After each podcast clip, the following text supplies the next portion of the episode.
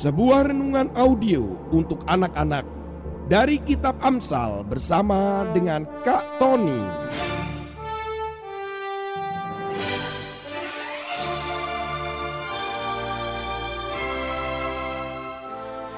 Audio Inspiring Message for Kids. Selamat menikmati dan mendengarkan.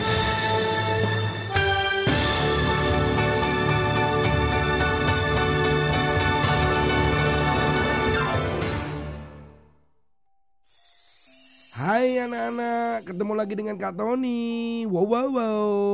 Kita akan mendengarkan renungan dan siapkan loh.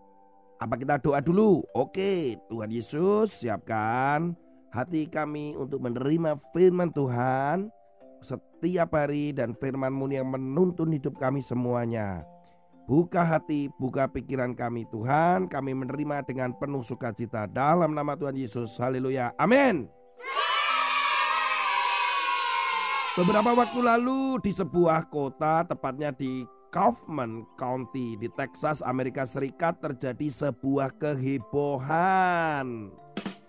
Mengapa? Karena tiba-tiba ada sebuah rumah kok ada di tengah jalan. Sampai-sampai polisi kebingungan dan bertanya kepada sekelilingnya, "Ini rumah siapa?" Karena memang benar anak-anak, rumah itu benar-benar ada di tengah jalan.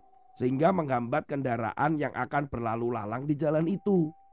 Ini rumah memang sengaja dipindahkan di tengah jalan itu atau memang terjatuh dari truk yang sedang mengangkat rumah untuk pindah.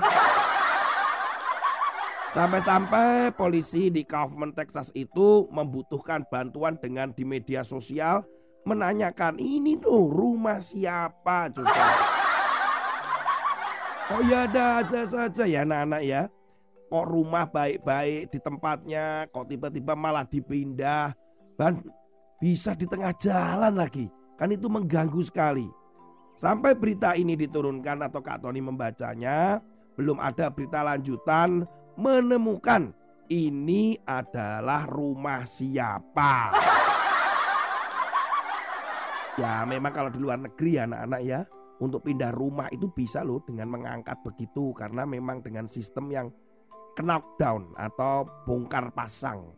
Tapi kalau di Indonesia kayaknya jarang. Tapi ada beberapa suku eh, Kak Tony pernah baca kayaknya Ada suku mana begitu Dia kalau pindah rumah itu orang-orang di kampung itu akan membawa eh, kayu-kayu atau bambu-bambu yang besar kemudian mengangkat rumah itu tinggal dipindah kan enak sekali ya. Nah, bagaimana kalau dengan rumahmu? Apakah rumahmu bisa diangkat? Ya pasti hancur Kak Tony. Betul. Ngomong-ngomong tentang hancur-hancur itu, sebenarnya uh, ketika ada bangunan yang akan dibangun dan kebetulan itu bangunan itu ada di tengah-tengah bangunan-bangunan yang lain, terutama di kota-kota besar yang ada pencakar langitnya atau bangunan-bangunan tinggi, akan kesulitan untuk meruntuhkan bangunan yang ada di tengah-tengah itu. Karena memang akan dibangun yang baru, biasanya bangunan yang ada di tengah-tengah itu harus dihancurkan anak-anak.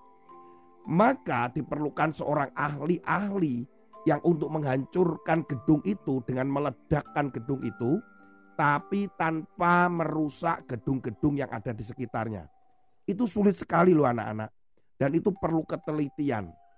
Ada orang-orang yang bisa mengukur kekuatan bomnya, kemudian kekuatan tembok-temboknya, di titik-titik mana diletakkan bom atau peledaknya, kemudian diledakkan yang mana dulu, lantai mana dulu. Wah itu perhitungannya sangat cermat sekali anak-anak.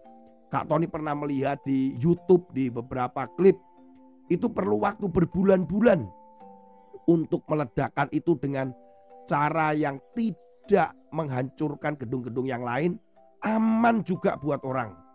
Nah, itu ada ilmunya. Salah satunya itu adalah teknik sipil. Kemudian eh, ahli geologi karena itu ada kaitannya dengan tanah dan sebagainya.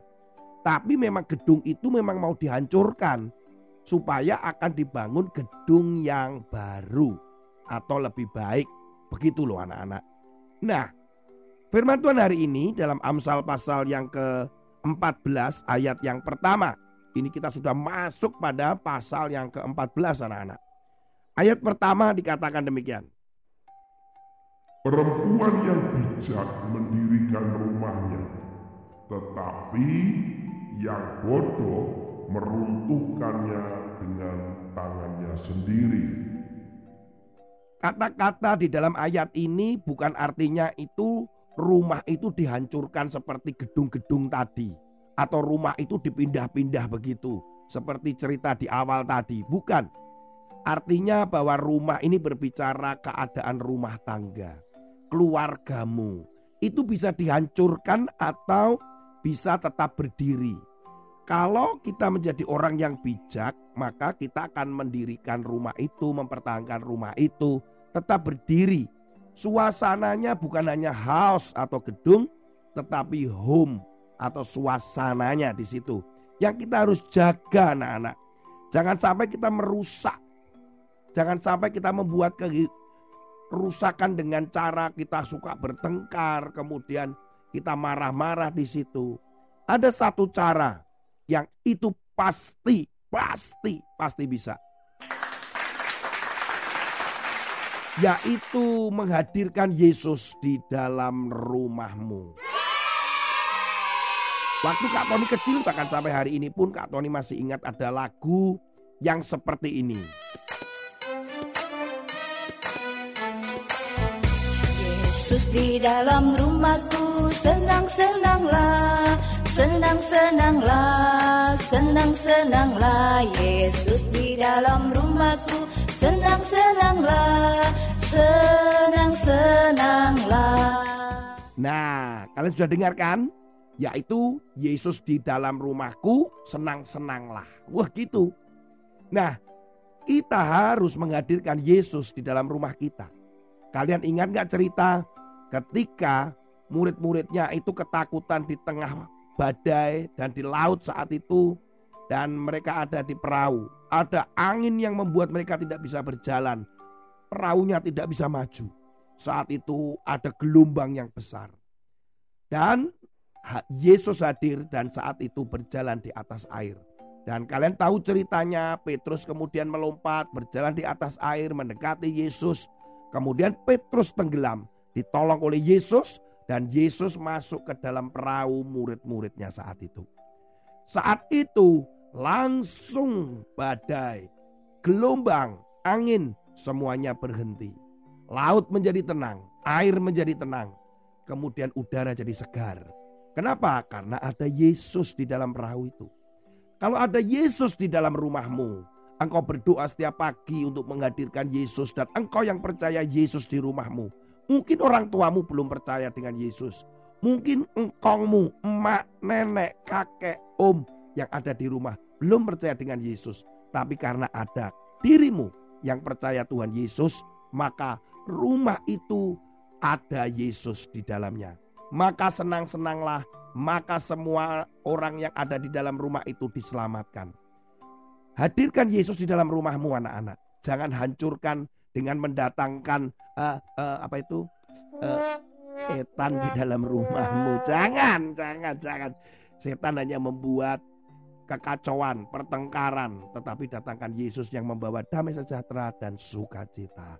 Tuhan Yesus memberkati, sampai ketemu pada episode berikutnya bersama dengan Kak Tony. Haleluya, amin.